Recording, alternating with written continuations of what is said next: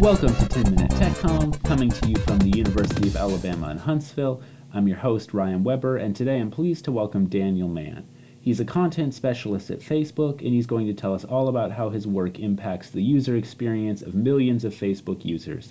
He'll also tell us how he got into technical writing and the trends that he sees developing within the field. Enjoy the interview, and you can check out other episodes on iTunes and also on uahtechcomm.com. Let's go ahead and start the interview.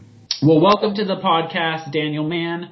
Uh, we're really excited to have you today. To get started, can you tell us just a little bit about how you got your start in technical communication? So I would say that my start came while I was actually an undergraduate student at Ohio State University. I was a journalism major all throughout my junior, up until my junior year. And then at some point I woke up and I couldn't see myself doing that uh-huh. anymore.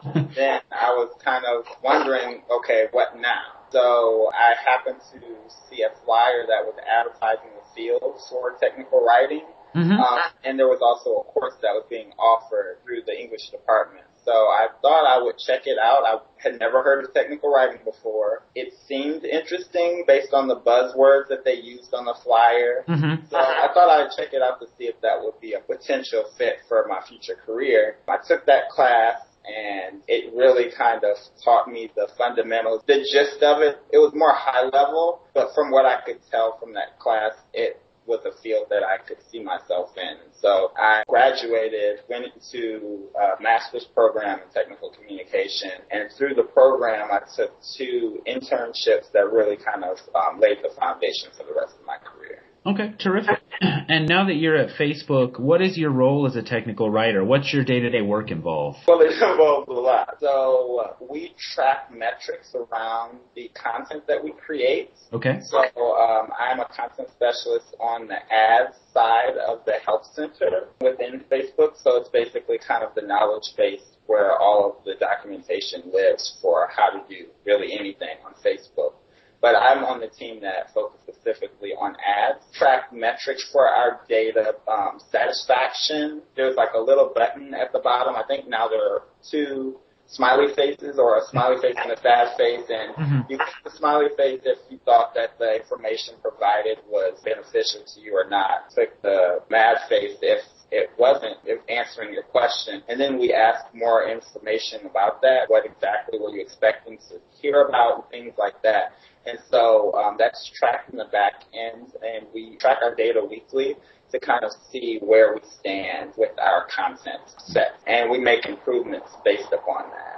As products enhance and features are being added, we um, make updates that in line with that. But aside from tracking data, we also use our internal CMS to author our content in the Help Center we attend various meetings with a lot of different cross-functional stakeholders from product management, engineering, to product marketing uh, and SMB. So we work across the company. We work with a lot of different teams to create content for a global audience. Besides these metrics that you mentioned, how do you understand who your audience is for you know, something like Facebook that has such a massive audience? What tools do you use to know your audience? Well, we use some of our stakeholders who are working more closely with people in different regions. So we have a team called SMB, which stands for Small to Medium Businesses, but there's a that's a team that basically focuses on supporting those types of businesses in various regions. So we have people who are located across the globe working for Facebook on that team who are really working hard to understand what those needs are um, that they have that are specific to their region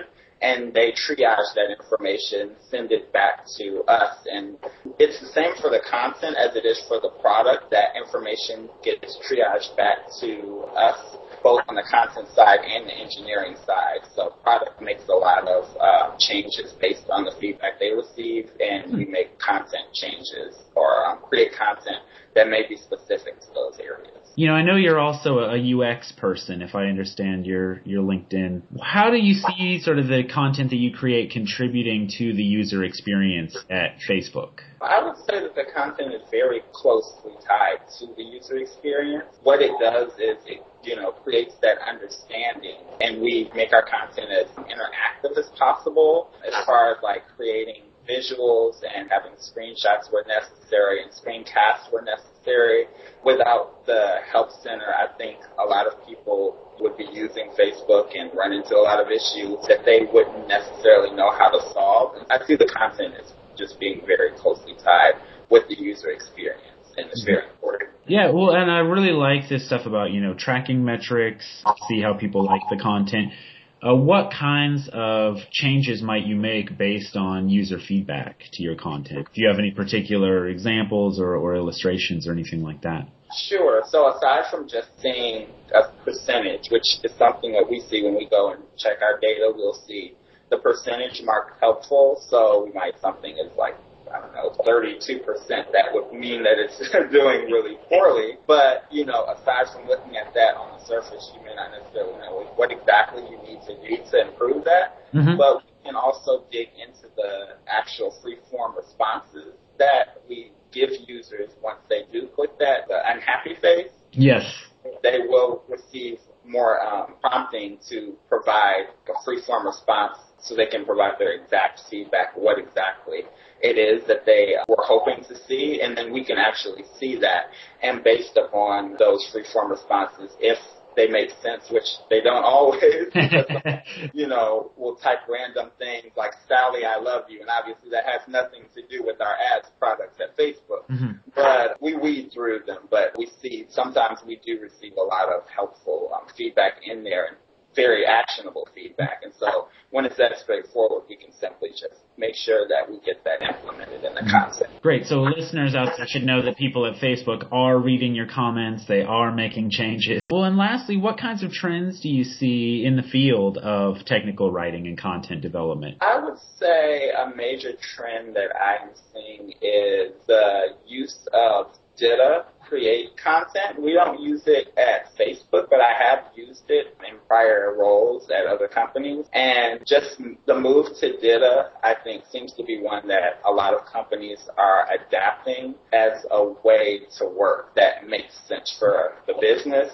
and makes things a lot easier as far as reusing content as well as exporting content into various outputs. Great. Well, thank you so much, Daniel. I really appreciate you taking the time to talk with us today. Keep up the good work. Keep telling us how to change our privacy settings and everything on Facebook so that we can get the most out of our user experience. I really appreciate you uh, talking with us today.